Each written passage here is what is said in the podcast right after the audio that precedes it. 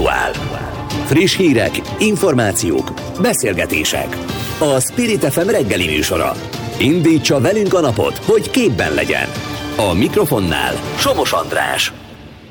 Jó reggelt kívánok, polgártársak! Szép napot, hölgyeim és uram, és mindazoknak szép napot, akik ilyenekké szeretnének válni. Elmondom, hogy a politikai blokkunk az első óránk milyen ínyencségeket tartogat, itt lesz Dávid Ferenc, aki a minimálbér és a bérminimum rögzítése, felemelése kapcsán fog velünk arról értekezni, hogy milyen irányt vehet a támogatási rendszer, mennyiben befolyásolja ez a gazdaságpolitikát úgy amblok. Aztán itt lesz Ungár Péter, aki három különböző témában kritizálja a fennálló közállapotokat, majd Benedek Szilveszter a Demokratikus Koalíciótól, aki hát az agrár támogatások, hát hogy mondjam, lenyúlása kapcsán az uniós fronton történt pénzosztás hazai oligarchákhoz csatornázása kapcsán emelt szót. Aztán végül a az óra utolsó felében jön két erős politikus, Újhely István az Európai Parlament szociáldemokrata képviselője az MSZP-től, és itt lesz Gyénémet Erzsébet, Erzsébet főpolgármester helyettes, akit hát mondjuk a friss hírek kapcsán megkérdezhetünk a BKV ügyéről is, hogy mit tud mondani, de természetesen szó lesz a Városháza ügyről, mert hogy a legfrissebb hírek szerint a rendőrség büntető eljárást indított különböző bűncselekmények kapcsán, és hát Gyénémet Erzsébet a metro ügyben is beszél velünk, úgyhogy kezdünk. Spirit FM 92.9 A nagyváros hangja és itt van a vonalban Dávid Ferenc, jó reggelt kívánok, a Vállalkozók Országos Szövetségek volt főtitkára, illetve a Demokratikus Koalíció szakértője. Hello! Jó reggelt kívánok, üdvözlöm. Jó, jó reggelt. Nem a Vasas hétvégi szerepléséről fogom kérdezni, hanem, hanem zavarja, hanem arról a helyzetről, amit a támogatási rendszer változásában okoz az, hogy a 200 ezer forintos minimálbér belép a rendszerbe januártól. Hát én messzibbről kezdeném, azért egy mondattal persze emlékezzünk meg, hogy a Vasas érre állt, és ez egy fontos történet. Ezért De említettem. Visszatér de visszatérve a, a kérdésére, én azzal nyitnám a dolgot, hogy volt-e, volt-e valós érdekegyeztetés a minimálbér vonatkozásában? Ha visszaemlékszik, már június hónapban az ország miniszterelnöke bejelentette a 200 ezer forintos minimálbért és a 260 ezer forintos garantált bérminimumot szakmunkás minimálbért. Tehát ez nálam azt jelenti, hogy igazából a szociális partnerek, a munkaadók és a munkavállalók képviselői készhelyzettel találkoztak, mindenki tudta pontosan, hogy ebben az összegben fognak megállapodni. A többi, ami körülötte van, az igazából csak sorminta. Én azt gondolom, hogy innentől kezdve nagyon gazdasági racionalitásról nem lehet beszélni, hanem a miniszterelnök által kitűzött összegek elérésének, hogy mondjam, útjáról, körülményeiről. Azt mindenki tudja, hogy a minimális bérhez, és hogy ön ugye a, a jutatásokra utal, de majd azért más kérdésekről is jó lenne beszélni, számos családi, szociális juttatás kapcsolódik, illetve az álláskeresési támogatás nagysága és a minimálbér függvényébe alakul. Felmerül a kérdés mindenkiben, bennem is, hogy vajon azon túl, hogy a miniszterelnök ezt a kerek, két kerek számot szerette látni, megalapozott-e hogy Magyarországon a legkisebb munkabér, ugye 300 ezer főt érint, a garantált bérminimum 800 ezer főt érint, ez közvetlen módon, és durván még másfél-két millió ö, munkavállalót ö, érint a tovagyűrűző, a felfele toló hatás miatt. Benne van-e ez a magyar gazdaságban, fejlődik-e ez az ország olyan dinamikusan, hogy ilyen mértékű 20-20%-os kötelező bértarifa emelésre kerüljön sor, ami azt is generálja, hogy a nemzetgazdasági átlagkereset ide 22-ben durván 10%-kal fog emelkedni. Ugye a kérdés maga nemzeti konzultációs kérdés is volt, tehát amikor azt mondja, hogy májusban mit ígért a miniszterelnök, akkor azt nyilván azért tette, mert az európai fronton meg jelentkezett többek között a DK politikusa azzal, hogy európai minimálbérre van szükség, nyilván ezt a, a hazai viszonyok között ellensúlyozni kellett. A másik, ami a megjegyzésem, hogy nyilván a, a, a, a kormánynak a bérpolitikája tekintettel van a környező országok helyzetére is, és hát a környező országokban azért magasabb a minimálbér. Az első kérdésre szeretnék válaszolni. A DK által javasolt európai minimálbér az nem konkrét összegekre vonatkozik, hanem egy eljárási technikára. Soha senki egy pillanatig nem gondolta, hogy a bulgár minimálbér és a luxemburgi minimálbér, ugye körülbelül hétszeres különbség van a kettő között, egy pillanat alatt egy szintre hozható, de tovább megyek, öt év alatt sem hozható egy szintre. Tehát ez nem válasz arra, hogy a magyar minimálbér tárgyalások körül, a magyar minimálbér milyen körülmények között alakult ki. A másik felvetése, hogy amit mondotta, hogy a környező országokban is, itt ugye elsősorban a V4-ekre utal, de nyugodtan Romániára is utalhat, Ugye magasabb a minimálbér, mint Magyarországon. És a gazdaság teljesítménye milyen? Én úgy tudom, hogy Szlovákiában is, Lengyelországban is, most már a Romániában is a gazdaság dinamikája, a gazdaság versenyképessége jobb, mint a magyar. Sajnos ez van amögött is, hogy a minimálbér Magyarországon ennyire alacsony, és van még egy dolog, amiről szemérmesen nem beszélünk, hogy Magyarországon gyakorlatilag ha 100 ezer forint bruttó munkabért fizettek ki, abból a dolgozó zsebébe csak 66,5 százalék van, tehát igazából a bruttóbérnek csak kétharmada a kifizetett nettóbér. Talán ezen illet volna változtatni, és nem anélkül növelni a minimális bért. Ugye ez az adóprés, ami nyilván Magyarországon elég így van, magas, így van. elég magas, de hogy van, van egy másik szempont, hogy hogy mondjuk azt, hogy amikor a minimálbért üzente a miniszterelnök, hogy ezzel próbálkozik a kormány, akkor nyilván azt mérlegelhette szerintem, hogy, hogy a választásokig hátra van egy háromnegyed év, egy erős egy év, és nyáron a versenyképesség, a gazdasági növekedés úgy nézett ki, hogy ugye akkor az infláció ilyen hatása még nem érvényesült. Tehát úgy nézett ki, hogy egy jó pályára áll a gazdaság, és lesz fedezet ezt csak, a, ezt csak a miniszterelnök gondolhatta, hogy Magyarország versenyképessége javul. Magyarország versenyképessége évek óta függetlenül, függetlenül a Covid járványtól folyamatosan csökkent. Az inflációra vonatkozóan is az a helyzet, hogy ki kell állítanom szerkesztő urat, már az év elején lehetett látni, hogy a 3%-os prognosztizált infláció nem tartható. És ha én azt gondolja, hogy ezt én vakra mondom, akkor most rögtön hozzáteszem, a kormány önmaga bevallozta azzal, hogy július 1-ével a nyugdíjakat 0,6%-kal emelte, tehát már július 1-én, tehát a tárgyalások előtt tudták, hogy nem lesz tartható a 3%-os infláció, és, és minden, hogy, hogy mondjam, mértékadó közgazdász, beleértve a Magyar Nemzeti Bankot is, amelynek elnöke azért néha szokott fantáziálni, elmondta, hogy infláció növekedés várható, ma már attól félünk, hogy karácsonyra ez eléri a 7%-ot. És akkor még egy nagyon fontos hatásról beszéljünk a minimális bér vonatkozásában. Én annak ellenére remélem nem hallatszik úgy, hogy, hogy bérfejlesztés ellenes vagyok. Nyilvánvalóan tudom, hogy a magyar munkaerő ára alulértékelt. De most már ki kell mondanunk, hogy az elmúlt három-négy évben, és a 22-es évben is így lesz, a béroldalról erős inflációs nyomás van. Gondoljon bele, az elmúlt években, ha átlagosan veszi, átlagosan hangsúlyozom, tehát én beleveszem most a, a bukó évet is, a magyar gazdaság 3-4 százalékkal fejlődik. Jó esetben.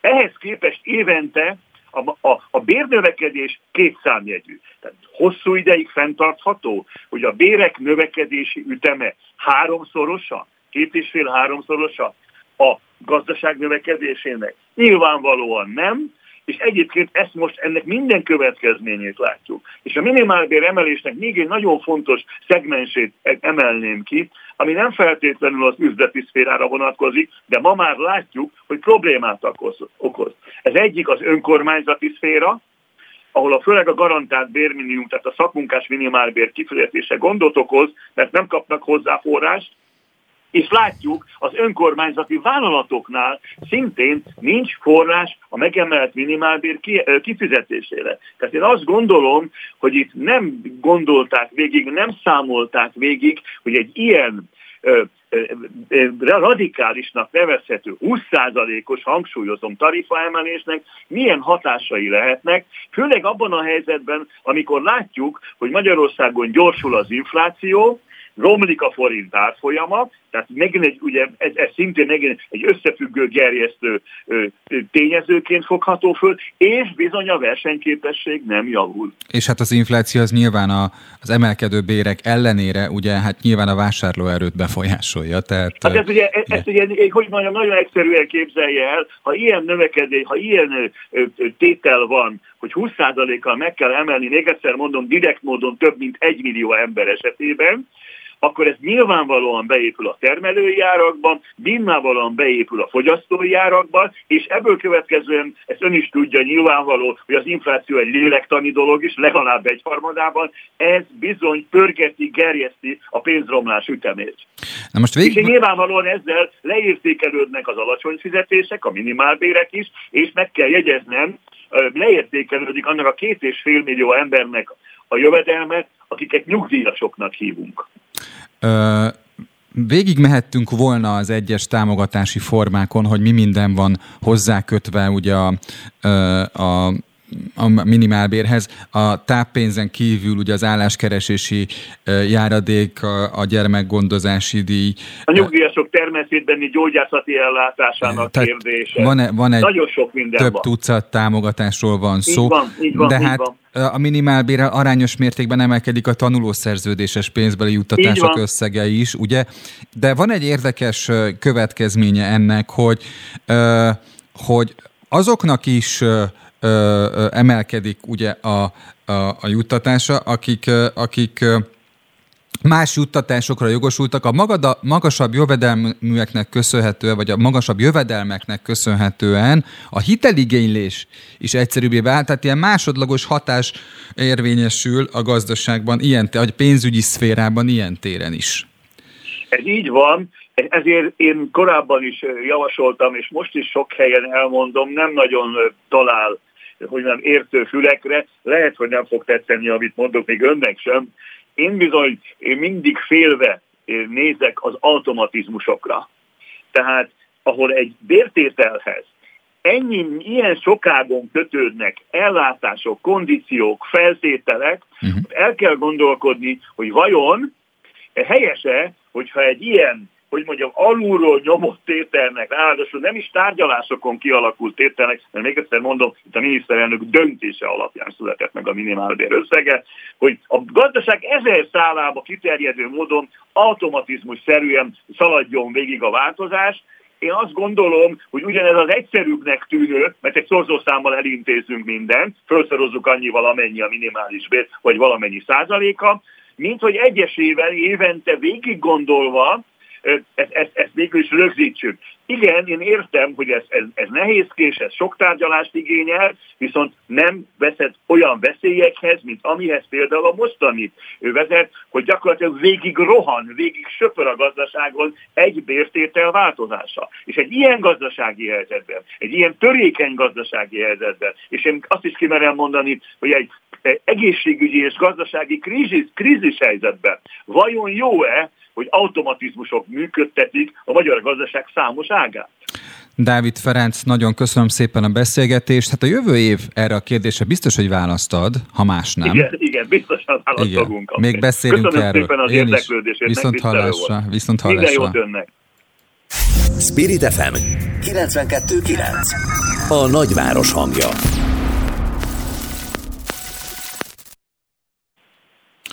És folytatjuk is politikával, európai és magyar politikával. Ungár Péter a vonalban, az LNP országgyűlési képviselője. Jó reggelt kívánok! Jó reggelt!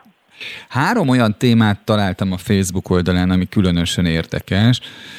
Az első az nyilván itt a korai kelésnél eh, hát megmozgatja talán a hallgatókat. Meddig terjed a politikusok magánszférája?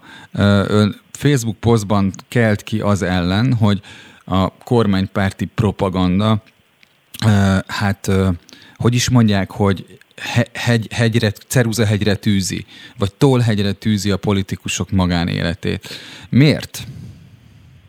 kelt ki ez hát, ellen? Én szerintem a politikusnak nem az a dolga, hogy a magánéletben példát mutasson a magyar embereknek, mert a magyar emberek felnőttek, ezért nekik nem magánéleti példamutatásra van szükségük, hanem az, hogy a érdekeiket képviseljék a politikusok a közügyekkel kapcsolatban, és ezért rendkívül károsnak tartom azt, amikor magánéletről van szó, illetve emberek magánéletéből van politika. Néhány olyan esetben, amikor ez valamilyen jellegű álszentség vagy hitelességi kérdés, akkor tudok ettől személyesen eltekinteni. Igen, ebben önnek is volt része, nem az utóbbi kategóriában, hanem amikor ugye egy, egy buliról készült valami közvetlen tudósítás. De ugye nyilván arról van szó, itt a minap kirobbant az a bulvár hír, hogy Jakab Péter és az ő kabinetfőnöke között bármi lenne. Egyébként én nem értem magát a hírt sem, de mindegy mert hogy egyébként ne, nem ezért fogyasztunk híreket, nyilvánvaló. De, de hogy ugye nem példa nélküli Jakab Péter és a kabinetfőnök esete, mert Cseh Katalin esküvőjéről ö, jöttek olyan fotók, amelyek hát mulatás közben ábrázolják Cseh Katalint. De az is, így értelemszerűen az is ugyanez a kategória. Tehát ráadásul ugye az volt a várnak a hihetetlen, ugye hihetetlen komoly vár Cseh Katalinnal szemben, hogy a mennyegzőjén itt a állapotban volt, ami amúgy szerintem, mint tényállítás elmondható a magyar embereknek kb. 80%-áról, tehát ez elő fordul. És, Már akinek volt is, esküvője, igen. Igen, tehát nem is pontosan értem, hogy, hogy miért kell ilyen végtelenül álszent és ilyen álpuritán módon beszélni emberekről. Tehát mindenkinek van magánélete, van szexuális élete, járnak esküvőre, bulizni, tehát nem pontosan értem, mi ezzel a probléma. Nyergeljünk át az Európai Parlament tegnapi döntésére. Ugye ön azt vetette föl a Facebookon a posztjában, hogy a közös agrárpolitikai szavazás, amit az Európai Parlamentben tartanak, ellene halt a klímaváltozás mérsékléséért folytatott küzdelemnek és a zöld állásponttal szembe mennek. Egyébként érdekes módon a magyar európai kontingens, amit a parlamenti képviselőkre gondolok, Fidesz KDNP s része megszavazta ezt a közös agrárpolitikai döntést, a másik része pedig, hát az ellenzéki része pedig nem. Nagyjából ez így van. Ugye itt az a fő probléma ezzel a közös agrárpolitikával, ugye először is, vagy inkább minden kezdem. Tehát először is azt kell látni, hogy ez az egyik legnagyobb pénzösszeg, amit az Unió elkölt a közös agrárpolitika. Tehát ez nagyon fontos, hogy itt mi történik, mert az európai adófizetők adójának egy jelentős része erre megy. Na most ezek olyan struktúrákban vannak kifizetve, ami nagyon hát rossz hatással van részben arra, hogy hogy használjuk a termőföldet, rossz hatással van arra, hogy a klímaváltozásnak az ütemét növeli, és hát rossz hatással van arra, hogy a helyi termékeknek a családi gazdaságokkal szembe az ipari mezőgazdaságot és a nagy birtokot helyezi előtérbe. Hát ehhez képest azért a leírásokban, a hírekben olyan elő, előre mutató lépések szerepelnek, hogy a fiatal vállalkozók érdeké, fiatal mezőgazdasági termelők támogatásának nagyobb összeg jut, vagy hogy 450 millió eurós éves költségvetéssel rendelkező válságtartalék alap hát a rendelkezésére áll a gazdáknak, tehát hogy átláthatóbbak lesznek az adatbányász eszközöknek a, segítségével az uniós támogatások kedvezményeire vonatkozó információk, ami magyar viszonyok között is egy előremutató lépés. Amúgy még el tudom képzelni, hogy ez egy előremutató lépés lenne, de például az az alapvetés, hogy nem a foglalkoztatott munkaerő arányában, hanem területarányosan van kifizetve, ami ugye a legalapvetőbb problémája, ez például megmaradt. Uh-huh. Az, hogy mindenféle ökológiai szempont csak nagyon-nagyon picit érvényesül benne, az is megmaradt. Tehát itt ugyanúgy monokulturális nagy gazdaságokat, meg ipari állattartást fog fizetni az Európai Unió. És mi az, ami ellene hat a, a zöld vállalásoknak, mert a úgynevezett green cardot emleget ön is, amit az uniós vezetők green vállaltak. Deal. Ugye? Green Deal. Deal, bocsánat, igen. Már a zöld kártyával kevertem, igen. De az hát, nem ez. De az nem ez. Az, az, hogy ugye arra, tehát az van fizetve, az fizeti az Európai Unió ezzel, hogy ugyanazt a például termény termeljék relatíve nagy területen, ezzel csökkentik a biológiai sokféleséget, ugyanúgy kemikáliákat használnak mezőgazdaságban, és hát az ipari állattartás azért az egy jelentős részben üvegházhatás kibocsátást is jelent, meg egyéb különböző környezeti szennyezéseket is okoz. A zöldek azt mondják, hogy az unió költségvetésének egyharmadát az éghajlati és környezetvédelmi veszélyhelyzet megoldására fordítanák.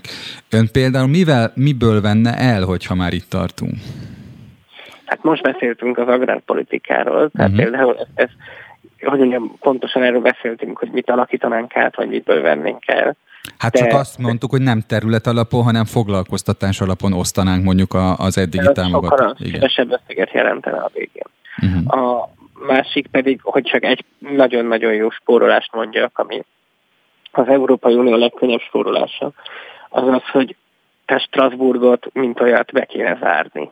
Komolyan? Az hát, az értelmetlenség csúcsa. Milyen ö, politikai szervezetnek van kettő darab központja?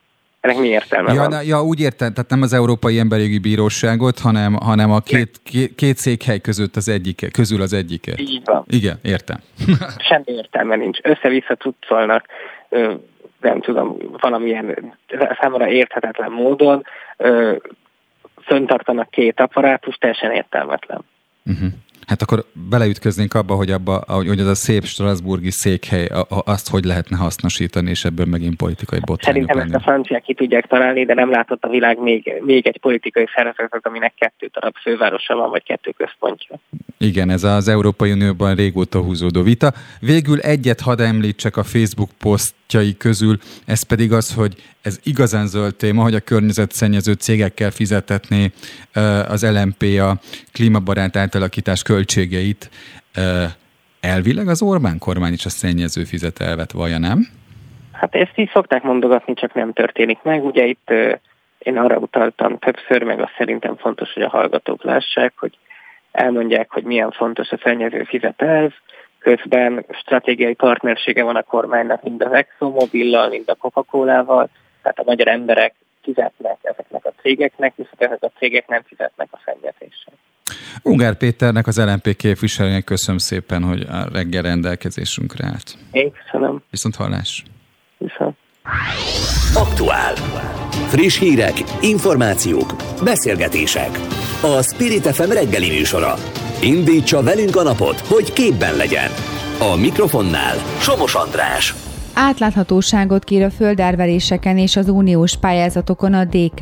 Benedek Szilveszter, a DK agrárkabinetjének vezetője online sajtótájékoztatón hívta fel a figyelmet, hogy a kormány leuralja a Balatont és ellopja az uniós támogatások nagy részét. Erről beszélgetünk a politikussal a következő percekben. Aki már itt is van a vonalban, jó reggelt kívánok!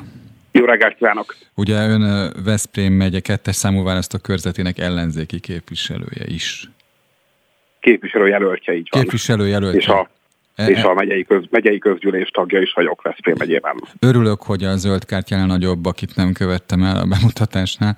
E, azt akartam mondani, hogy ugye mindannyian emlékszünk a Vidékfejlesztési Bizottság ülésére, amikor hát így verte az asztalt Ángyán József, hogy el fogjuk veszteni a vidéket. Azt nem vesztették el a vidéket, noha egyébként a, a földpályázatok akkori rendszerében, hát a jelenleg ide sokkal nagyobb volt a visszaéléses, gyanús esetek száma. Hiszen azt gondolom, hogy a Fidesz elvesztette a magyar vidéket. Az ellenzéknek az a feladata, hogy ezeket a kormány által az elmúlt több mint tíz évben magukra hagyott, megalázott embereket meg tudja szólítani. Ezek az emberek nagy kiábrándultságban vannak, és sajnos azt kell, hogy mondjam, hogy az elmúlt három egymás követő Orbán kormányzat legnagyobb vesztes a falun és kisvárosban bérből és fizetésből élő emberek. Többek között amiatt, hogy az állami földvagyont igazságtalanul újraosztották 2010 után. Akkor valami nagyon jól csinál a kormányzat, hogyha az összes választáson azt mutatják az elemzések, a terület alapú elemzések, hogy a vidéken a legerősebb a Fidesz bázisa, lehet, hogy az agrárvállalkozások köz, között nem, tehát ezt nem tudom, mert ilyen minőségi kutatás nem áll rendelkezésre. De mire gondol pontosan?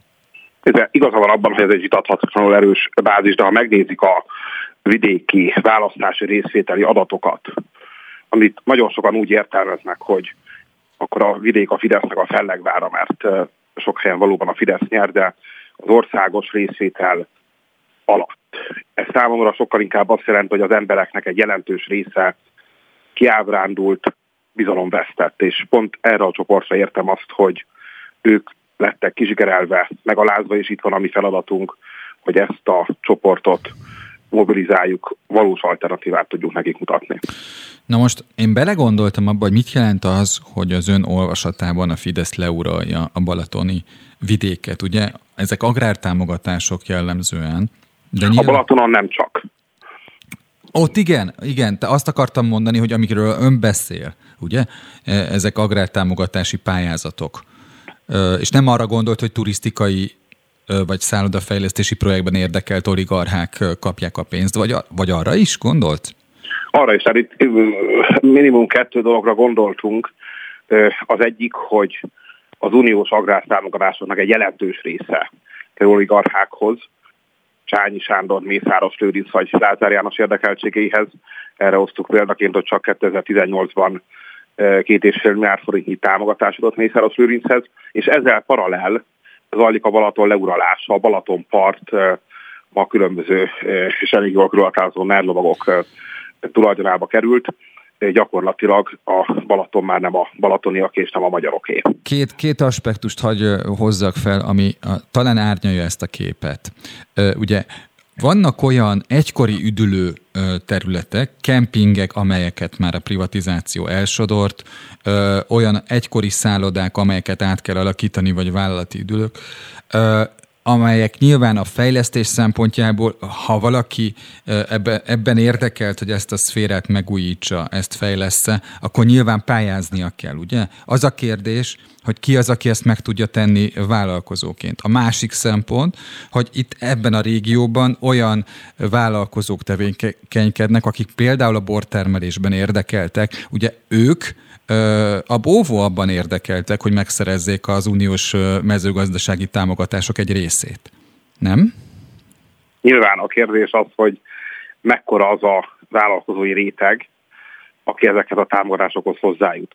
Normális esetben ennek vállalkozók sokaságának kellene lennie, amit ön is mondott, pont itt a Balatoni régióban számos kis és középvállalkozás van, ha meg azt látjuk, hogy egy kezünkön meg tudjuk azt a vállalkozói kört számolni, aki ezekből a támogatásokból profitál. Ez a baj. És ön úgy látja, hogy a korábbi adatokhoz nyilván ön ott, ott él, hogyha ott indult a választáson, úgy látja, hogy a korábbi adatokhoz képest koncentrálódik a, a, a támogatási kalap? Tehát, hogy magyarul Rend, kevesebben kapnak többet? Ez rendkívüli mértékben. Uh-huh. Ezt, ezt rendkívüli... hogy tudja szemléltetni egyébként? Úgy, hogy pont azok a kis és középvállalkozások, akik a balatoni turizmusnak gyakran a gerincét adták, szorulnak vissza, lényegesen kevesebb pályázati pénzt kapnak, ha egyáltalán kapnak, és néhány érdekcsoport uralja le a Balaton. Gondoljunk csak a Balatonparti kempingekre, uh-huh. Balatonparti szállodákra, kikötőkre. Azok az infrastruktúrák, amik önmagukban is jól jövedelmező idegenforgalmi vállalkozások, de nem hiába mondom, hogy infrastruktúrák, mert az, hogy egy kisebb panzió, étterem, vagy éppen egy szőlőbirtok, hogy működik ezeknek a létesítményeknek a turista vonzó képesség, az nagy mértékben befolyásolja, az egy nagyon jól körülhatárolható réteghez került. Tulajdonképpen vendégünk lesz a második órában Lombard Gábor, a Balatoni Szövetség elnöke. Megkérdezem, hogy az ő tapasztalatai szerint hogy van ez a leuralás, mert azért ez azért egy érdekes jelenség, amiről ön beszélt. Ő ugye Balatonfenyves polgármestere is a déli part csücskében, kezd helyhez közeli csücskében, és hát nyilván ő, mivel a rendszerváltás eleje óta gyakorlatilag ott polgármester, és most már a szövetség elnöke, nyilván ő is be tud erről számolni. Nagyon köszönöm az interjút önnek, és meglátjuk, hogy ezen a téren hozzá a hírvilág újabb fejleményeket. Ha igen, akkor számítunk önre. Köszönöm. Én is köszönöm a megkeresésüket. Viszont hallásra. Spirit FM 92.9 A nagyváros hangja Növelni kell a gyógyszerek egyenlő elérését az Unióban, kérte Újhelyi István, az MSP Európa parlamenti képviselője. A politikus is szorgalmazta mindezt a kidolgozott Európai Egészségügyi Unió koncepciójának részeként. Az Európa Parlament plenáris ülésén elhangzottakról és az eddigi tapasztalatokról beszélgetünk az MSP EP képviselőjével, Újhelyi Istvánnal. Helyesen az Európai Parlamentről beszélgetünk. Jó reggelt kívánok!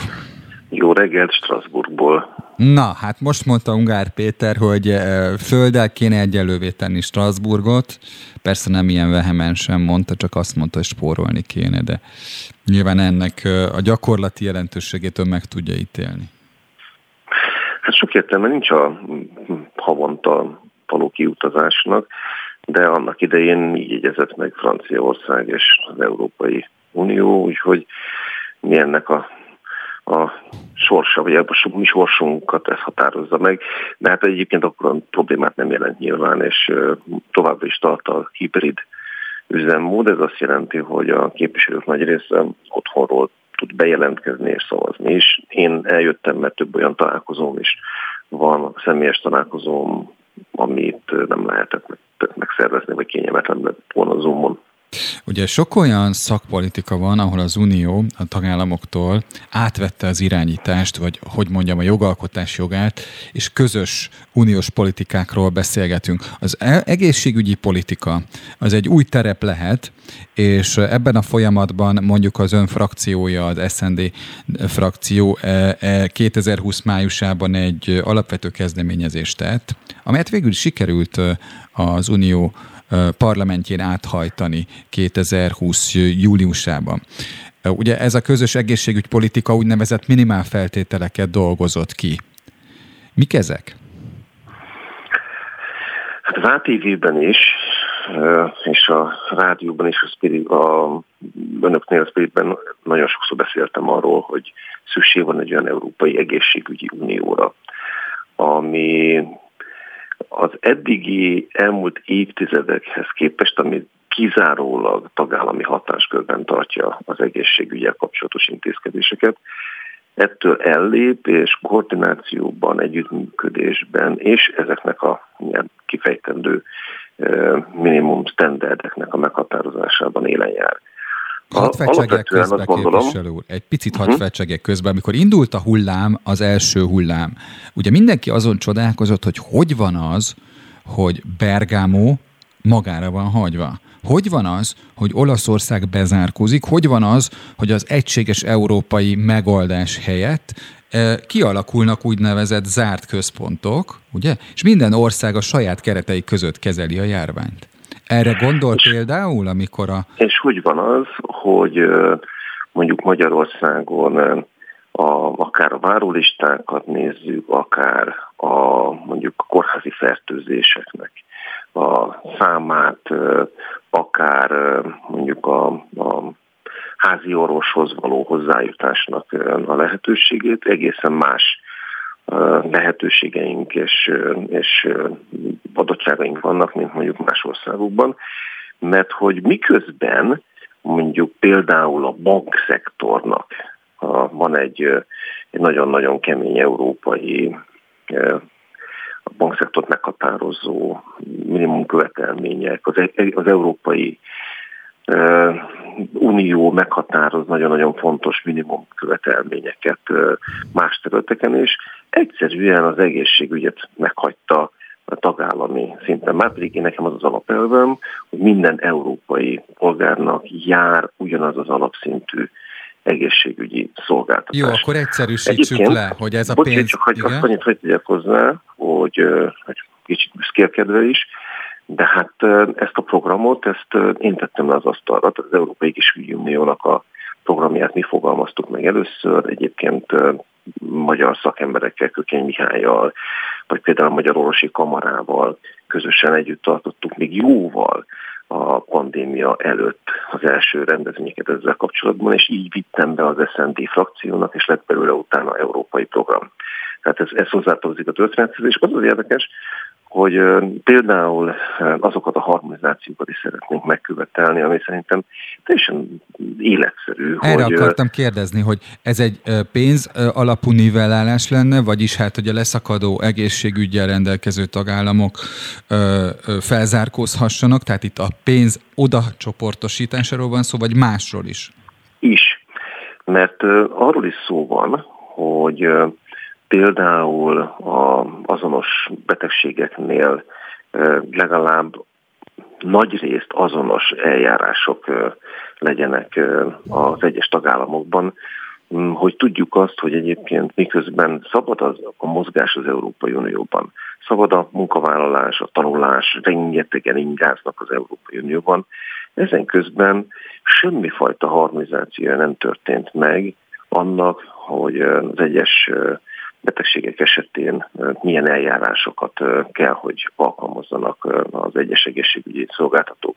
Vagy például, hogy a, visszatérve ezekre a minimum standardekre, hogy legyenek olyan európai, közösen kimondott minimum kötelezettségek, amelyeket minden kormánynak a saját tagállamában meg kell tudnia szervezni. Tehát nem arról van szó, hogy Brüsszel vegye át a szegedi közveti orvosi rendelő működtetésének és fenntartásának a felelősséget, szó nincs róla, ez tagállami hatáskör, de hogy meglegyenek azok a kötelezettségek, amelyeket minden kormánynak meg kell tartani, ez biztos. Most vannak olyan tagállamok, más Magyarország, amelyeknek a polgárai szempontjából ez egy előrelépés lenne, és vannak olyan tagállamok, mondjuk Németország esetén, vagy Ausztria esetén, hát nekik ez nem azt jelenti, hogy vissza kellene adni a mostani vívmányaikból és szolgáltatási minőségből, hanem egyszerűen csak tudomásuk kéne vegyék, hogy van valami fajta harmonizáció. Erről beszélünk, és a pandémia felgyorsította ezt a folyamatot, így az Európai Egészségügyi Unióból ma már nem csak egy papírra vetett álom maradt, hanem konkrétan hivatalos program, és egymás után tárgyaljuk az egyes területeknek, láss például a európai rákellenes programot, vagy most a gyógyszerek elérésének valamiféle harmonizációs programjának a kérdéseit. Ez azt jelenti tehát, hogy a parlamenti tavalyi döntés után ezek szerint a közös politikává válás jó úton van, vagy legalábbis közel van? Jó úton van, ugyanakkor nézzük meg, hogy mit csinál a magyar kormány a Fideszes képviselők, LP képviselők teljesen tehát nekem jöttek és megpróbálták szétbombázni a programomat annak idején, amikor az Európai Parlament erről Mondjuk szavazott. ez meglepte önt? Az lepett meg, hogy kifejezetten csak a, a irántam érzett gyűlöletük, meg a, azt, az a szándék, hogy de hogy már átmenjen és sikerre vigyek egy programot, csak ezért elkezdtek valamit szétbombázni, de a végén megszavazták.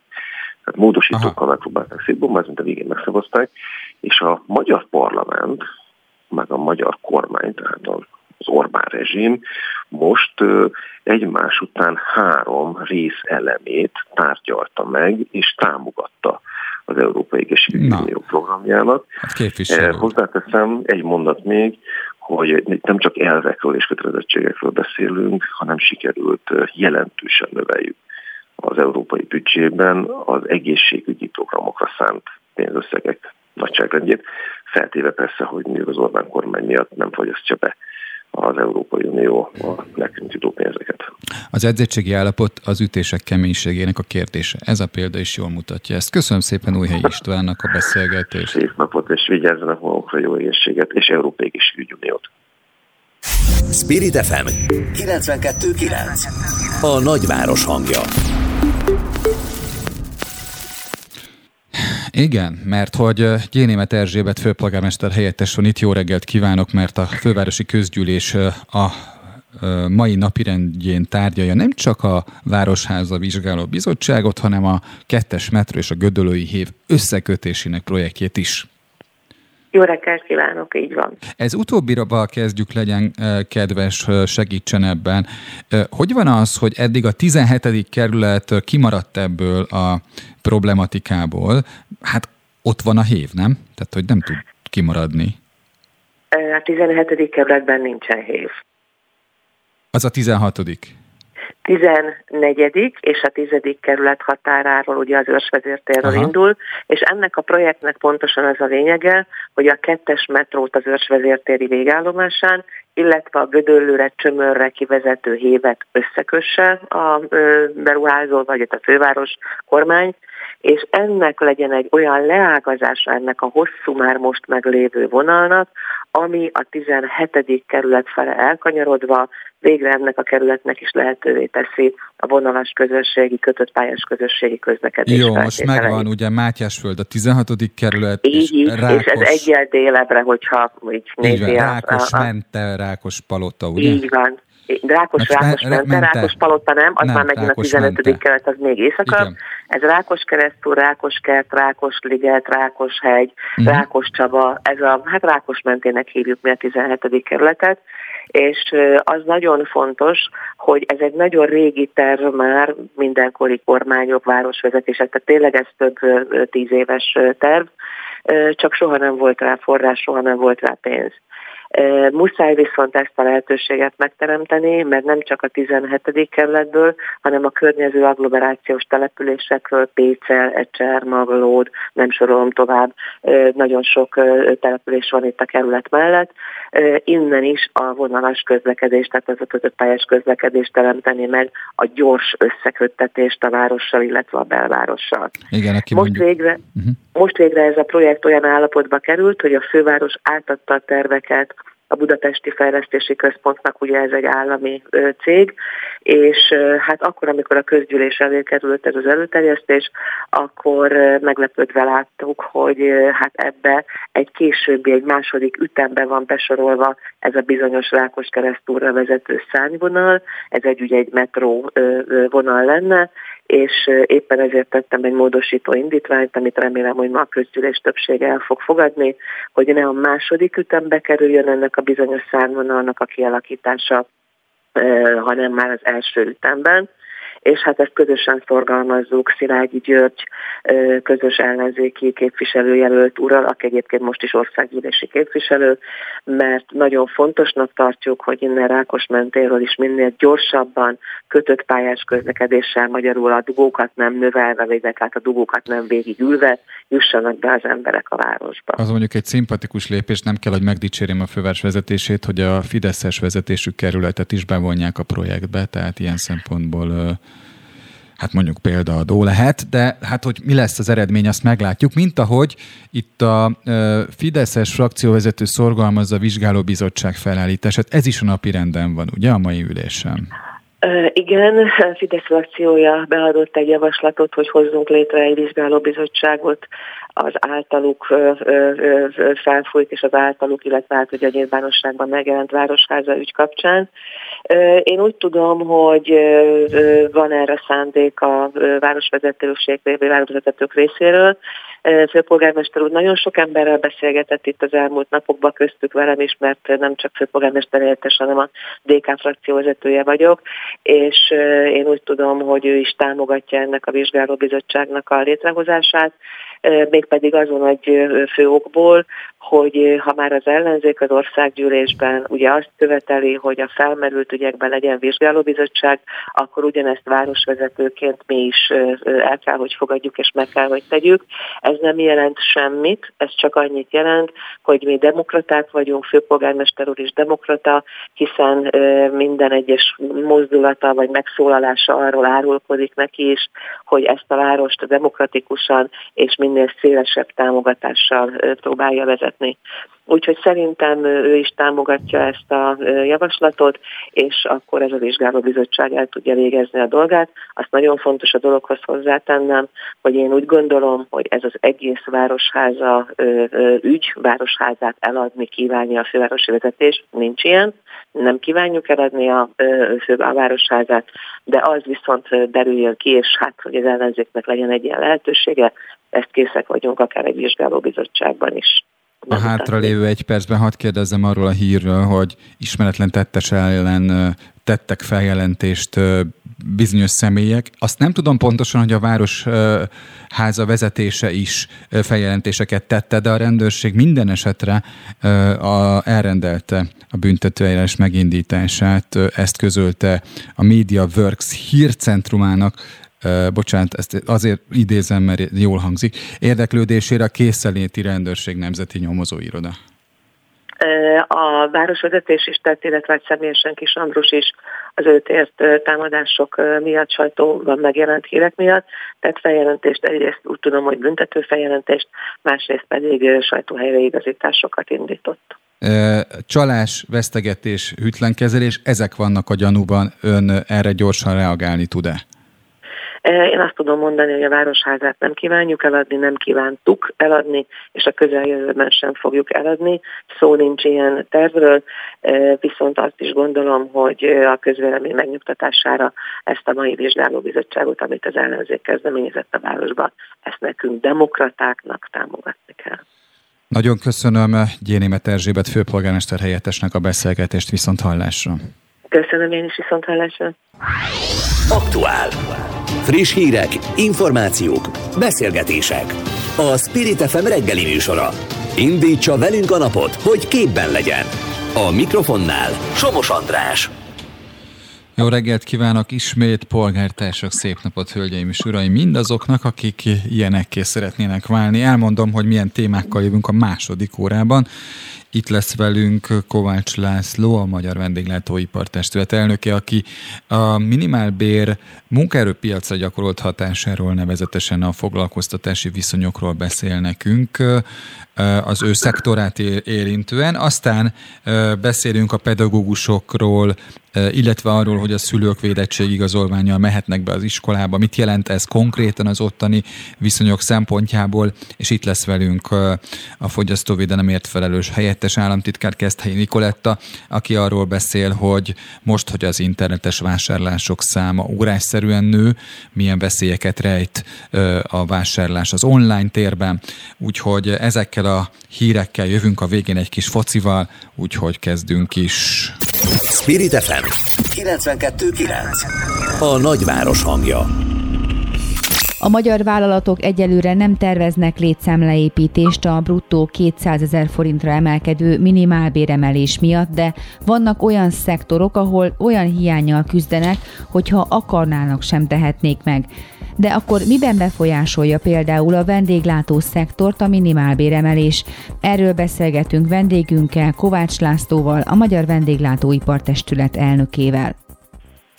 Azok, akik a gazdaságot féltették az ilyen mértékű emeléstől, azt a szempontot vetették fel, hogy sok vállalkozónak, vagy sok munkáltatónak, cégnek gondot okozhat a munkaerő megtartása.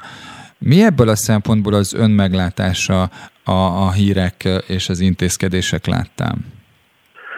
Jó reggelt kívánok Jó reggelt a hallgatóknak. Én azt gondolom, hogy ez a legkevésbé, hogy is mondjam, aktuális probléma most. Az aktuális probléma az, hogy nincs ember.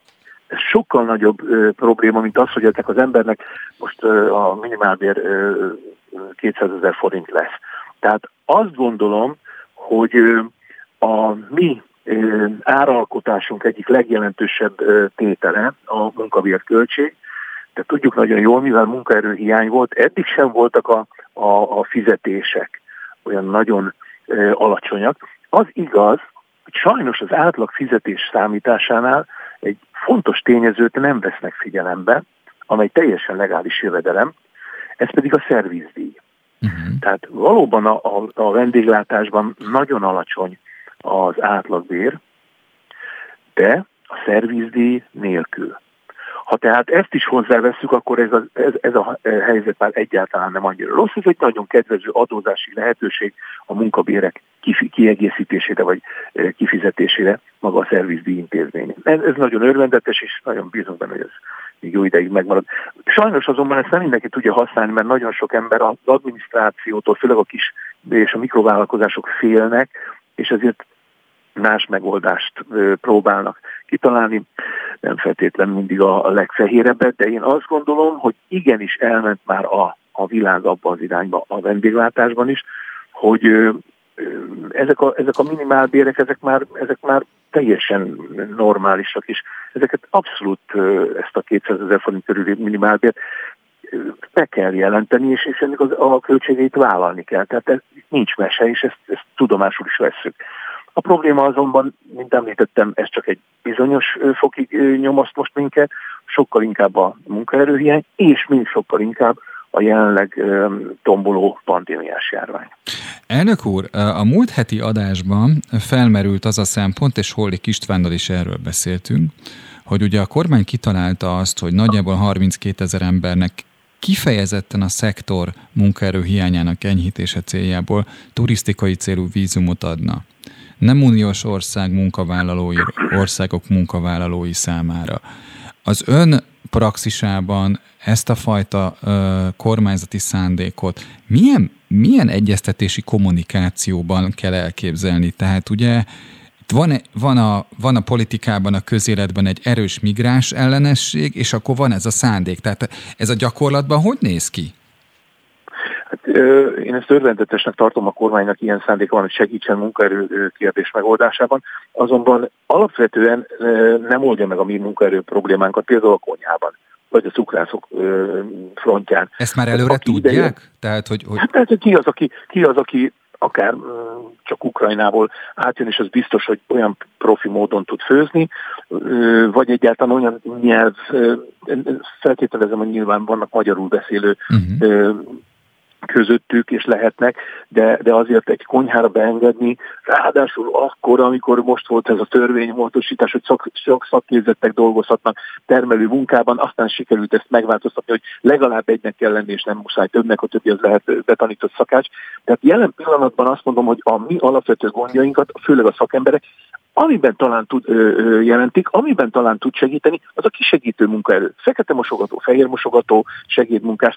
Ez azonban önmagában a termelést nem viszi magában e, előre, tehát hiányoznak az igazi jó szakemberek. Érdekes párhuzamot olvastam, a kereskedelemben a harmadik negyedében pontosan annyi ember hiányzott a, a, a, a pultok mögül, mint amennyi a vendéglátásban megjelent. Tehát nagyon sok pincér és, és szakember jött vissza. Tudtam régen olyan üzletről is, például egy, egy Balkács áruházban egy komplet szakácsbrigát dolgozott árufeltöltőként. Tehát ez a vándorlás sajnos a pandémia miatt ez oda-vissza működik és megy, ez azért mondom, hogy sajnos, mert nem tudtuk, és nem biztos, hogy meg tudjuk tartani az embereket évvégéig, mert olyan nyomasztó ez a, ez a pandémiás félelem, hogy sorban mondják vissza a rendezvényeket. Ugye mondjuk a szektort nyilván a, a, a, a kisegítő lehetőségként a, az ételkiszállítás az feldobhatja, vagy vonzó erőt jelenthet a munkaerő. Olyan nagyon nagy dobásról ne, ne beszéljünk, mert az maximum egy jó menő étteremnek a 15-20%-át produkálta az elmúlt év, hónapokban, amikor, amikor ugye teljes zárlat mellett dolgoztunk.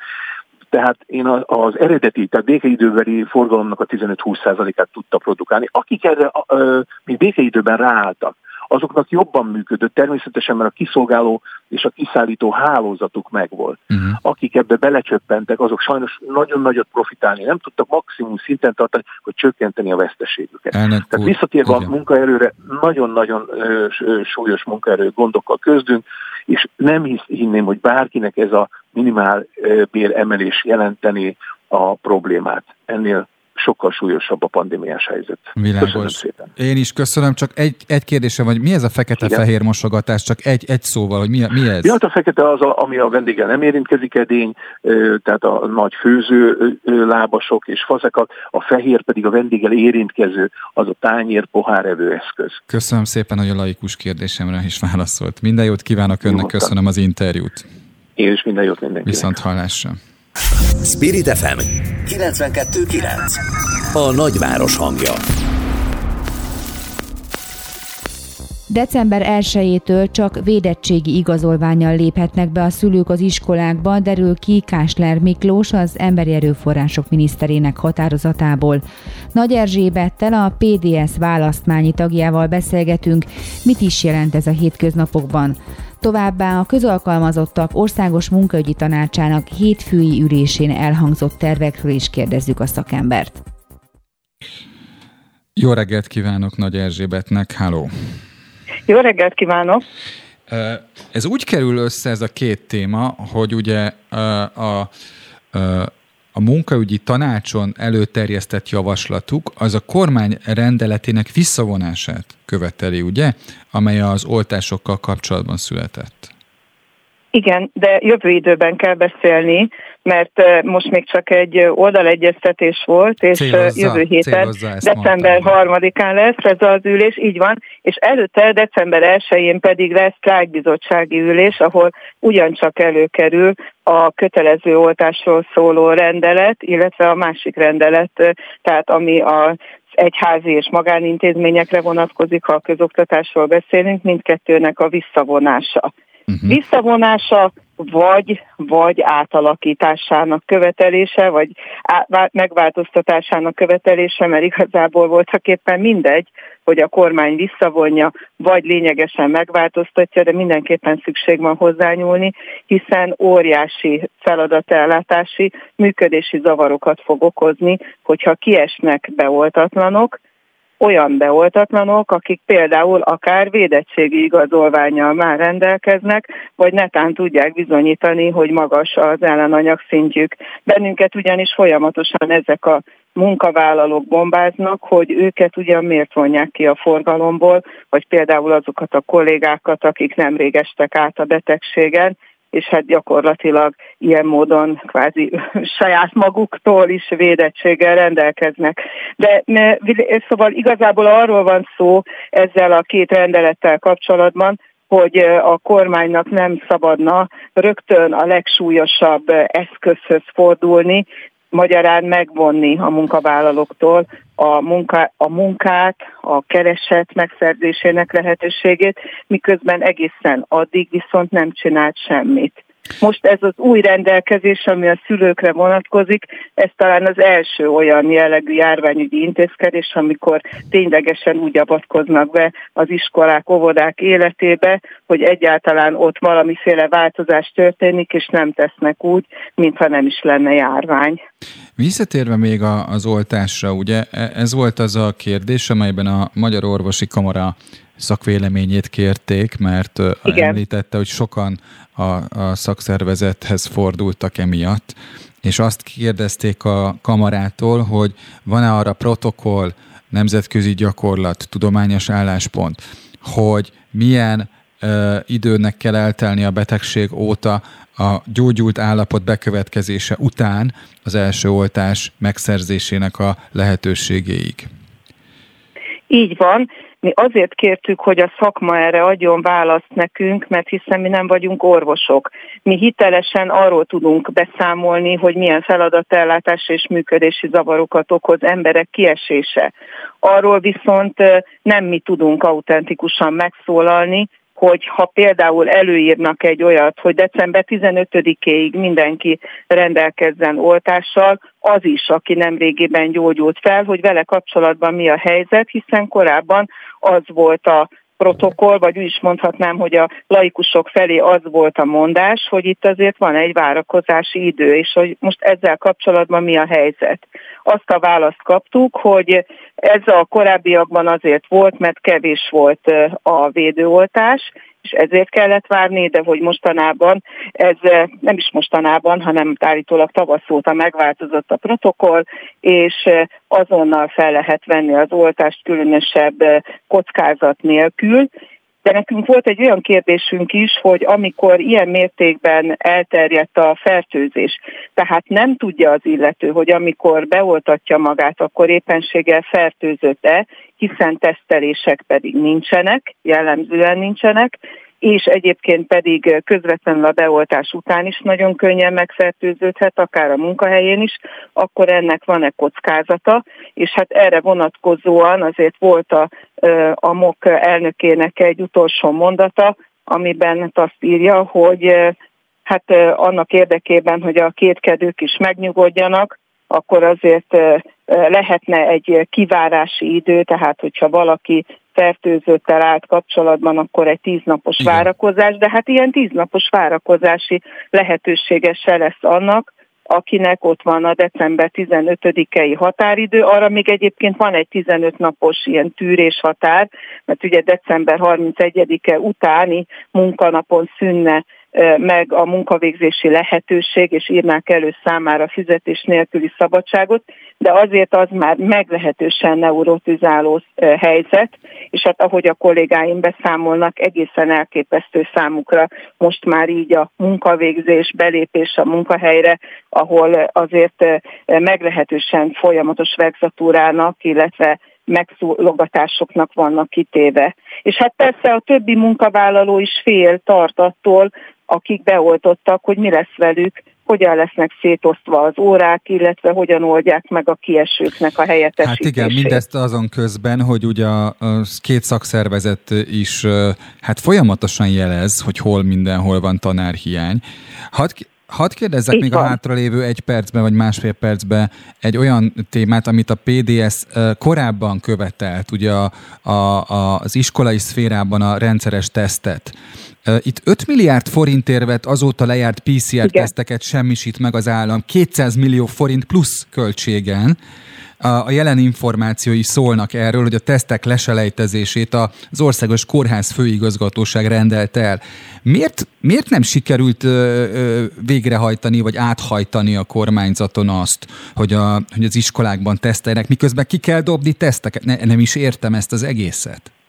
Igen, egészen döbbenetes és hát mi tényleg igyekeztünk mindent megtenni annak érdekében, hogy felhívjuk a kormány figyelmét a tesztelés szükségességére, és nem csak most a járványnak ebben a szakaszában, hanem még a kezdetiben, amikor még lehetett volna tenni olyan járványügyi intézkedéseket, hogy tényleg ezeket a hullámhegyeket meg lehetett volna előzni, és ennek ellenére ez nem történt meg. Hát én nem tudok másra gondolni, csak arra, hogy a kormány észszerűségi helyett népszerűségi intézkedéseket vagy megfontolásokat, megfontolások alapján cselekszik. Magyarán nekem az a véleményem, hogy folyamatosan azt figyeli, hogy mi volna a lakosság számára népszerűtlen, és hogyha magas eredmények, fertőzöttségi eredmények jöttek volna ki a rendszeres tömeges tesztelésből, akkor nyilván előbb kellett volna olyan intézkedéseket tenni, amiért korábban rájuk nagyon sokan megharagudtak. Én nem tudok egyszerűen másra gondolni,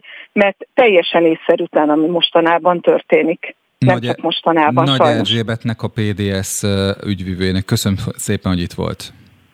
Nagyon köszönöm a lehetőséget. Viszont hallásra. Viszont hallásra. Spirit FM 92.9 A nagyváros hangja. Nyakunkon a karácsony, de mire érdemes figyelni a vásárlásokkor? Milyen veszélyeket rejthet az online vásárlás, és hogyan készül a fogyasztóvédelem a dömpingre? Ezekre a kérdésekre keressük a választ Keszthelyi Nikolettával, a fogyasztóvédelemért felelős helyettes államtitkárral.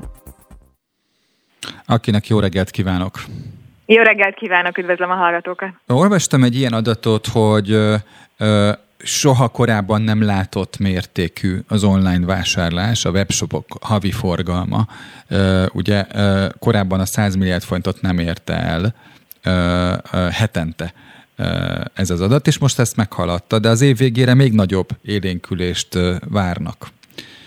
Ebben a helyzetben pontosan azt a, azt a törekvést érdemes hangsúlyozni, nyilvánvaló, ez is hívta életre ezt a szándékot, hogy mire figyeljenek azok a fogyasztók, akik így rendelnek terméket. Mi az, amit tudunk mondani ezen a téren?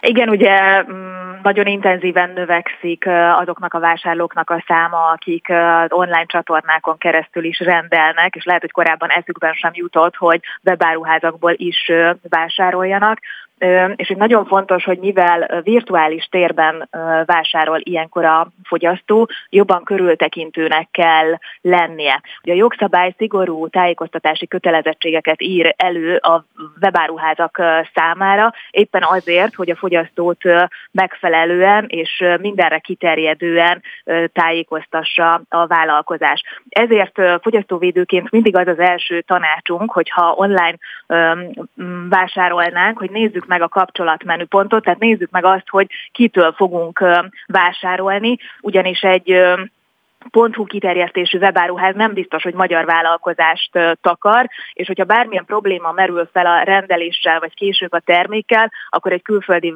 vállalkozással sokkal nehezebb intézni akár az elállást, akár a jótállás szavatossági problémákat. És tudom, hogy nagyon gyakran tanácsolják a fogyasztóvédők azt, hogy nézzük meg az általános szerződési feltételeket, az ASF-et, ugyanis ez is egy kötelező eleme a webáruházaknak. Erre azért a fogyasztók nagy részének nincsen ideje, energia, stratégiája, de azt érdemes egyébként megnézni, hogy a kapcsolat menüpontban szereplő vállalkozás és az ASF-ben lévő vállalkozás egy és ugyanaz-e, ugyanis a próbavásárlások során gyakran látjuk azt, hogy gyakorlatilag egy másik cég ASF-je kerül átmásolásra, és ilyenkor ez, ez a cég már gyanús lehet, tehát nem érdemes tőle vásárolni. Tehát arra mindenképpen érdemes figyelni, hogy kitől vásárolunk, van-e cégjegyzékszám, adószám, elérhetőség, telefonos vagy e-mailes elérhetőség, és akkor már egyet bejebb vagyunk a megbízható webáruház területén, illetve van egy jogsértő webáruházak.kormány.hu adatbázisunk, ahova azokat a cégeket töltjük fel, aki ellen a fogyasztóvédelmi hatóság már eljárt és jogsértést követett el. Ezt is érdemes a vásárlás előtt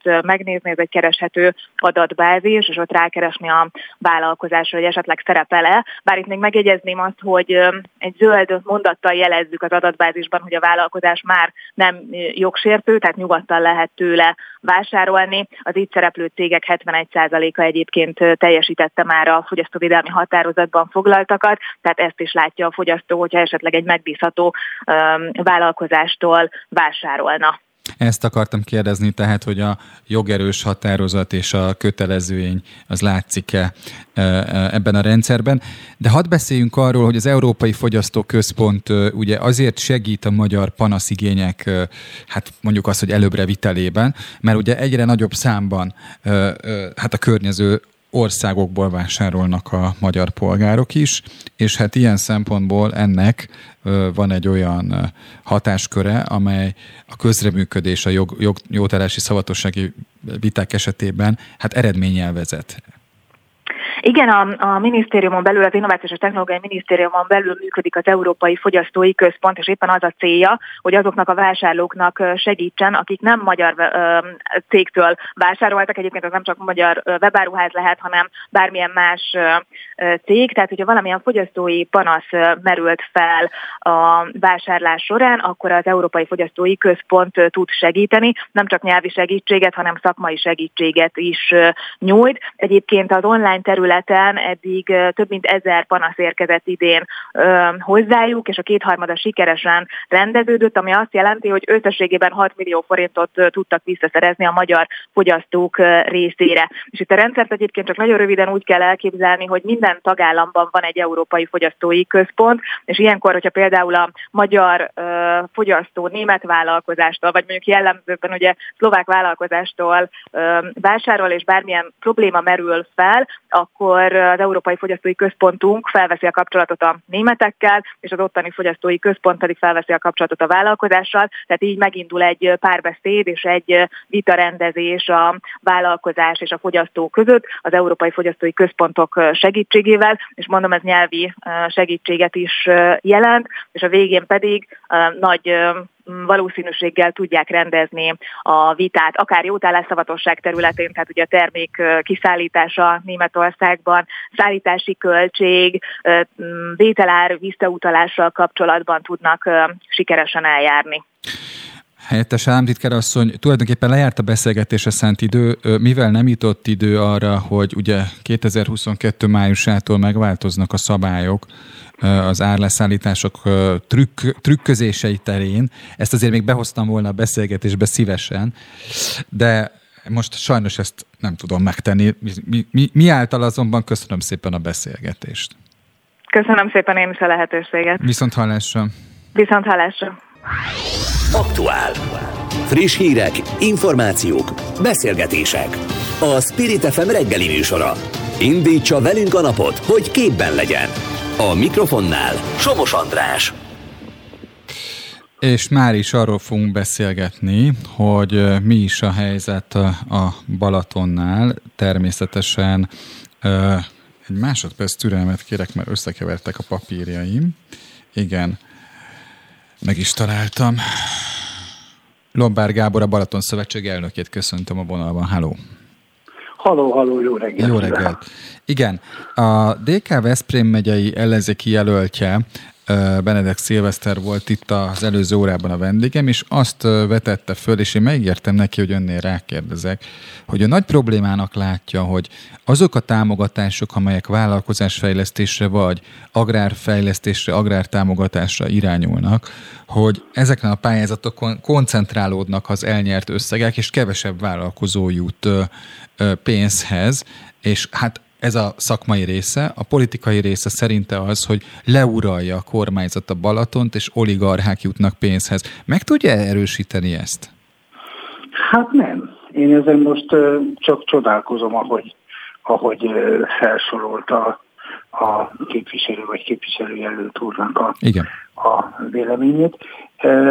Nem tapasztalok én ilyeneket. Nyilván ugye folyik a Balaton körül egy elég feszített ütemű fejlesztési program, ami abban az esetben nagyon üdvözlendő, hogyha mondjuk lepukkant, hogy is mondjam, régi szocszálók és egyebek kerülnek felújításra, mert az mindenféleképpen, mindenféleképpen jót tesz. Amennyiben én mondjuk nem vagyok annyira, annyira örömteli, amikor a a különféle lakóparkok létesüléséről értesülök és látom, és hát az elég sok problémát vet fel. Igen, mondjuk a, a, hát a, a politikai a, aktorok védelmében azért a köznapi hírek nagyon sok olyan kirívó ügyről beszélnek, amelyek esetében például helyi tiltakozások állítják meg a kifejezett erőszakos Balatonparti fejlesztéseket, amelyek nem illeszkednek mondjuk a helyi építési szabályzatokba, vagy a megváltoztatott szabályzatokba illeszkednek, csak szóval ilyen esetekről azért gyakran hallunk. Hát hogyne, hát csak Zamárdi, Aliga, ha csak ezt a kettőt, ezt a kettőt így erre gondoltam, igen. Hangot, vagy illetve igen. tiltakozást kiváltó dologról van szó.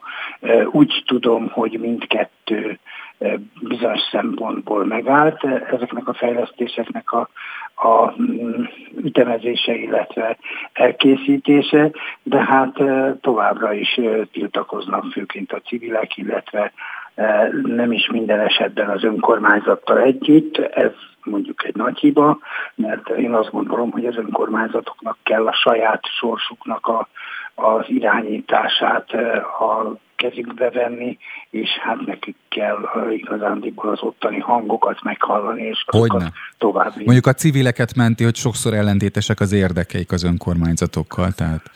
Hát az meg szomorú. Hát igen, de mondjuk az önkormányzat mondjuk bevételre e, szorul, vagy hát az elvonások kellős közepén nyilván jól jön neki, de a civilek meg azt nézik, hogy az ő eddigi mozgásterük mennyiben szűkül. Viszont hadd nyergeljek át a másik témánkra, mert nyilván a pandémia a Balatonparti települések szempontjából egy érdekes helyzetet ö, ö, ö, eredményez. Azt, hogy sokan azt gondolják, hogy ha leköltöznek a Balatonra így a járvány kellős közepén, akkor tulajdonképpen megmenekültek. Ezt a jelenséget hát, hogy látja? Igen, tavaly volt is erre mondatom, hogy aki azt gondolja, hogy itt nálunk a Balatonpartján süt a nap, szép idő van, akár hideg, akár meleg, itt jó lenni, nem vagyunk túl sokan, szellősen vagyunk, és hogy nem fogja az embert a vírus, ez nem igaz. Én azt kérek, mindenkit arra kérek, hogy felelősen döntsön arról, hogy lejön-e a Balatonpartra, itt tartózkodik-e, itt tölt-e hosszabb időt, tájékozódjon arról, hogy mind a kereskedelmi, mind az egészségügyi hátországunk az milyen módon biztosított, mert ugye azért mi nem egy nyári e, menetrend szerint működünk a téli időszakban. Tekintettel arra, hogy vannak olyan települések, például Balatonfényes, ahol én polgármester vagyok, éppen ma 30 éve választottak meg először, és hát ugye nálunk tízszer annyi vagyunk nyáron, mint téli időszakban. Igen, egyébként azt mondtam már az előző beszélgetésben is, nem az önnel folytatottban, hogy ön a rendszerváltás eleje óta ott helyben polgármester Balatonfenyvesen, és ez a, akkor gratulálunk ehhez a 30 évhez, mert az végül is sok-sok ciklust jelent. Ha, né, ha négyes évvel leosztjuk legalább hetet. Hát nyolcadik, ez a nyolcadik időszak. Azért, mert én azért 92-től lettem, mert akkortól nyilvánították önálló településnek Szengest előtte, Szengest mint önálló község nem is létezett. Világos. Azt lehet olvasni, hogy egyre másra mondják le az ottani települések, és ez nyilván a szövetség ebből a szempontból egy jó információs bázis, ugye a kulturális programokat. Amikor azt mondja, hogy hát tájékozódni kell, hogy a Balaton jelenleg mit tud kínálni egy megnövekedett elbújás igénynek, akkor, akkor, akkor azt is látni kell, hogy ott egyre kevesebb a, a program most. Hát egyre kevesebb lesz a program, és úgy tűnik, hogy ez, ez kitart az év végéig, bár én nem akarok itt semmiféle fajta előzetes, előzetes sem, semmit előrevetíteni. Én azt gondolom, hogy, hogy aki óvatos és felelősségteljes, itt a településvezetőkre gondolok elsősorban, ott azért nagyon-nagyon megnézik, hogy milyen programot tartanak, vagy tart, tartatnak. Mi még a karácsonyi ünnepségünk, illetve a községkarácsonyt, amit szabadtéren szoktunk tartani, azt még szervezzük, de az is elképzelhető, hogy azt is le kell, le kell mondjuk. Lombár Gábornak, a Balaton Szövetség elnökének köszönöm, hogy itt volt velünk. Minden jót. Viszont hallásra. Spirit FM 92.9 A nagyváros hangja Elérkeztünk a műsornak ahhoz a pontjához, ahol, ahol a, a hallgatók egy része hát hozzánk települ, egy része pedig elmegy. Elbert Gábort köszöntöm, egykori sportriporter, testnevelő tanács, egyetemi oktatót, szakállamtitkárt. Jó reggelt! Jó reggelt remélem, hogy nem miattam menekülnek el a hallgatók. Uh, nem, nem, én, én csak ezt arra mondom, hogy én vezetek egy tévéműsort is, és ott, uh, hát ha foci van, az a baj, ha 80-as vagyok, az a baj. Ja, az nem lehetek. Igen, ez a belga száma, de most inkább beszéljünk arról, hogy a FIFA nyilvánosságra hozta ugye az évjátékosa jelöltjeinek listáját, nem csak a férfiaknál egyébként, hanem a hölgyeknél is. Egy érdekes cikket találtam ezzel kapcsolatban, hogy hát ugye korábban azt láttuk, hogy hogy francia csapatok uralták mondjuk a nőknél a, a, a listát, de most ugye a Barcelona följött az első helyre, ugye, és ilyen szempontból érdekes az, hogy kik a jelöltek a nőknél. Nem nagyon ismerik a, a, a sportszeretők a női focit, de az, aki például látta itt Magyarországon a BL döntőt, az, az ér, érzékelte, hogy óriási fejlődés van ezen a téren is. Igen, ez Magyarországon nagyon érdekes, hogy miközben a női kézilabdát, női kosárlabdát, most már a vízilabdát is, korábban a röplabdát is szerették a nézők, és figyelték, addig a női labdarúgás még mindig nem nyerte el azt a pozíciót, ami mondjuk Európa nagy részé most már a spanyoloknál, angoloknál, németeknél régóta megvan. Fura, és egyébként a Barcelona előretörése az meg elég sebesen történt, hiszen azon a BL döntőn, amit ön említett, ami ugye a Grupama arénában volt, ott a Lyon nagyon megverte a Barcelonát a döntőben, és aztán eltelt másfél év, és a Barcelona lett Európa legjobb csapata, úgyhogy ez egy nagyon érdekes folyamat. Én azt gondolom, hogy amíg a férfi labdarúgás, meg a labdarúgás szerető férfiak lenézik a női focit, addig nehéz lesz az áttörés itthon. Azok, akik érdeklődnek a téma iránt, nyilván megtalálják a csemegét a játékosok listáján, de beszéljünk azokról a játékosokról, akiket azért többen ismernek. Itt még mindig az a helyzet, hogy arról beszélnek, hogy megtörtént a fociban egy őrségváltás, vagy egy fiatalabb generáció tűnt fel. Messi és Ronaldo még mindig tartaná a pozícióját, vagy tartja, hiszen mindketten ott vannak a listán. Én azt gondolom, hogy itt ezeknél a választásoknál mindig az a nagy kérdés, hogy mi alapján születik döntés. Ha a képességeket nézzük, akkor szerintem messi nem lehet megkérdőjelezni, hogy ő a világ legjobb játékosa. Ha munkából táplálkozunk, akkor Ronaldónál ugyanez a helyzet, de most már valóban föltűntek fiatalok, tehát ha valaki nézte tegnap a Barcelonát, a fiúkat, akkor azért láthatta, hogy tizenéves gyerekek, ha nem is tudták megverni a Benficát, de sziporkázó futballt mutattak ugye soha ennyire nagy fölénnyel nem nyerte még az utánpótláskorú játékosok európai versenyét játékos, mint most Pedri a Barcelonából. Tehát ez egy nagyon érdekes dolog, ott van Holland, ott van Mbappé, itt mindig az a kérdés, hogy mi alapján döntenek, és ezeknél a választásoknál ez nincs egyértelműen megfogalmazva.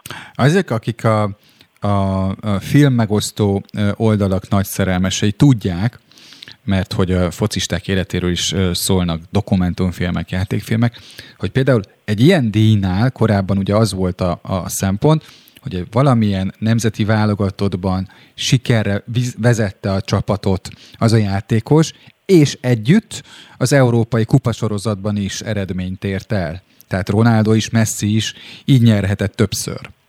Igen, de hogyha összehasonlítjuk, a, tehát a válogatott szinten mondjuk Messi nem nyert még semmit, most nyert először Copa Amerikát. Ronaldo ugye Európa bajnokságot nyert, tehát ez önmagában nem meghatározó. Ha az eredményeket nézzük, akkor szerintem nincs szavazás, meg semmi, akkor Jorginho.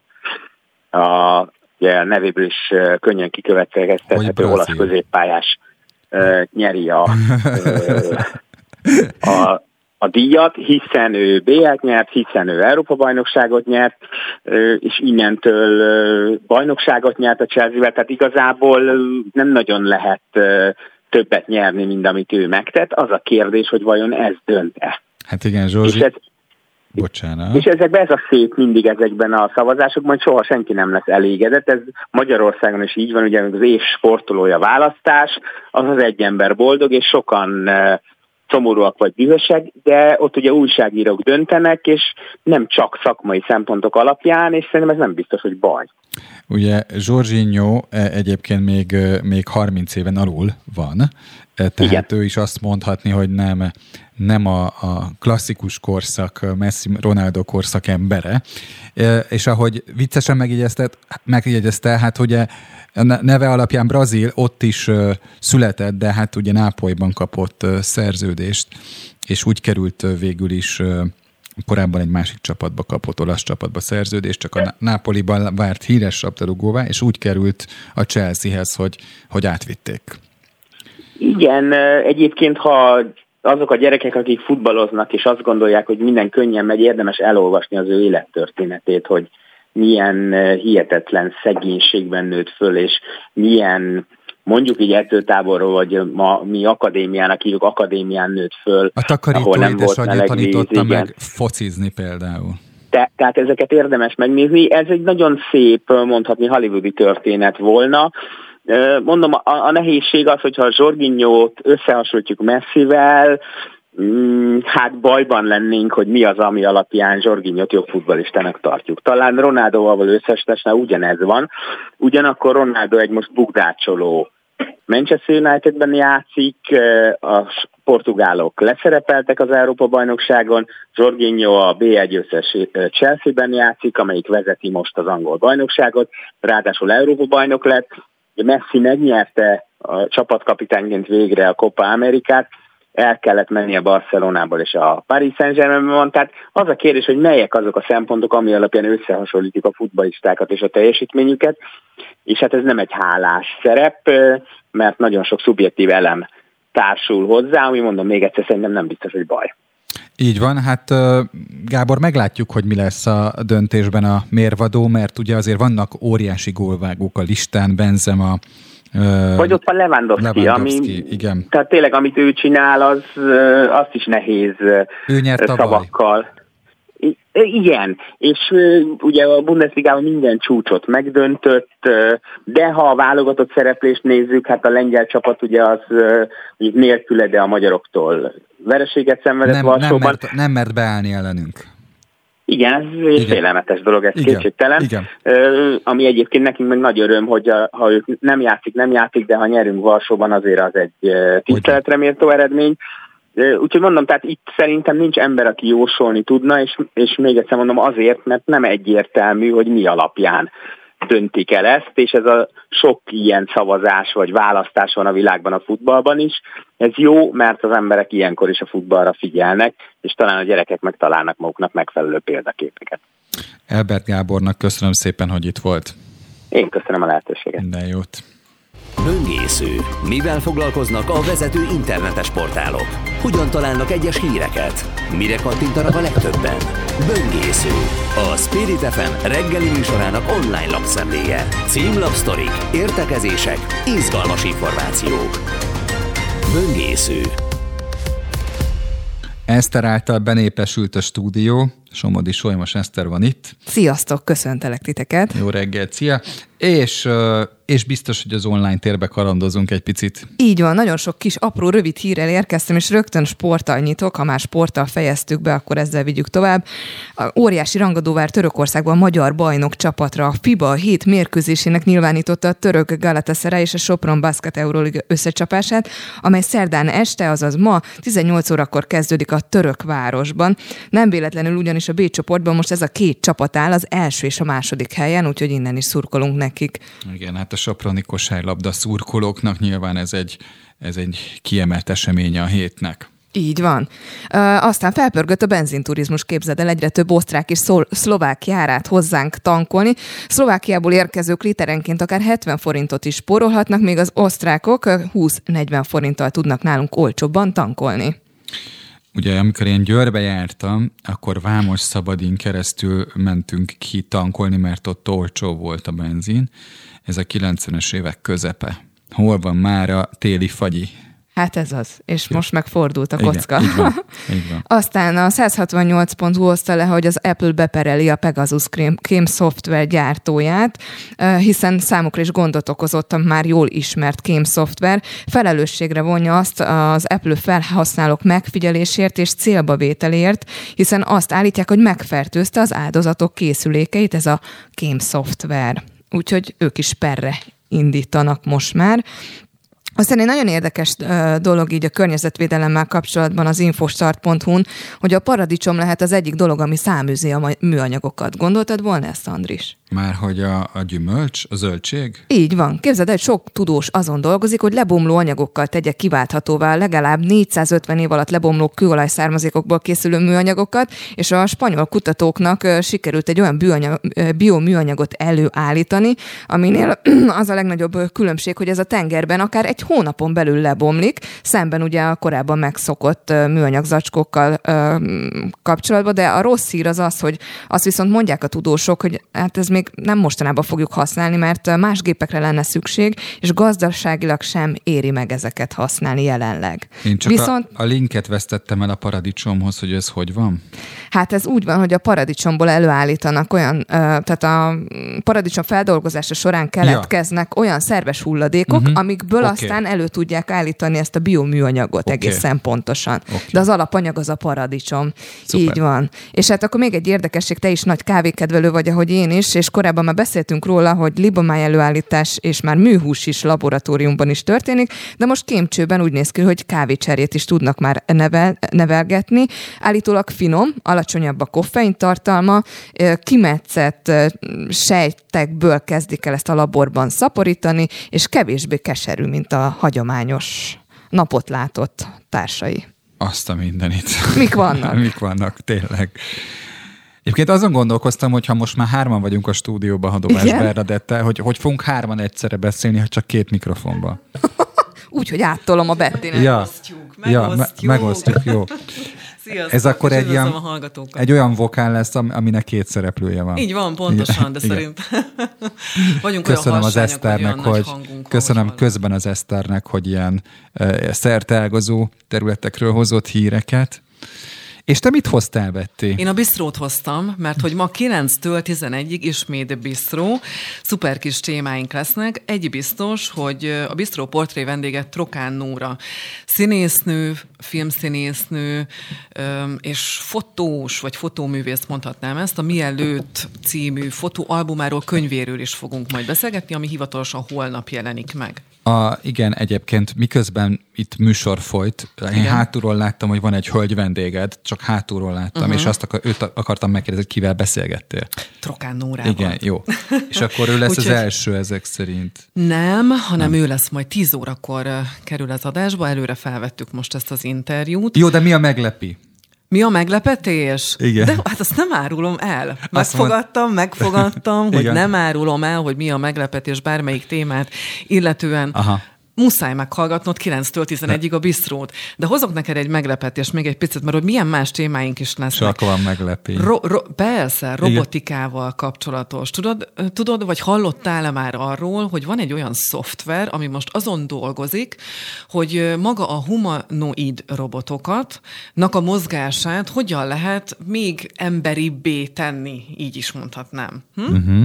Nem hallottam erről, csak, no. csak láttam a volt az ATV stúdióban is egy robot, Igen. ami konkrétan kommunikál, és különböző uh-huh. utasításoknak tesz eleget. Hát igen, meg a mozgásról, hogy azért igen. a robotoknak a mozgása még most eléggé darabos, bár látunk már olyan futurisztikus filmeket, ahol már emberi alakot öltenek. Uh-huh. Na hát nem lövöm le a poént, hogy mire kell itt gondolni, hanem ugye 9 órától hallgatni kell a bistrót, és akkor azt is megtudhatjuk, hogy mit jelent az, hogy humanoid, miért jó az, és miben van szerepe annak, hogyha az ő mozgásukat emberi vébé tesszük, és amúgy finom hangoljuk. Majd ezt, ezt megkérdezem uh-huh. Vince Dánieltől, mert ő lesz ma a vendégünk. És mondhatok még? Na, mondj egyet. Fú, TEDx-es vendégünk is lesz majd, mert hogy TEDx Liberty Women, Bridge Women előadás lesz, aki lép, aki nem.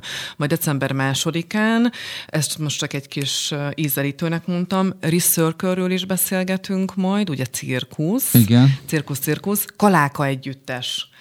Például erről is beszélgetünk majd. Fú, és... Szélszál, szalmaszál, merre jár a pál? Ugye? Tengerecki, Tengerecki Pál. Oda néz, Kaláka együttes rajongó. Hát én rajongó szemben. vagyok, az biztos, az tuti. Na, Szóval ezek lesznek, ugye? Ezek is lesznek, és még nem mondtam el mindent, mert látom, hogy integetnek nekünk, hogy be kell fejezni. Igen, a kollégák integetnek.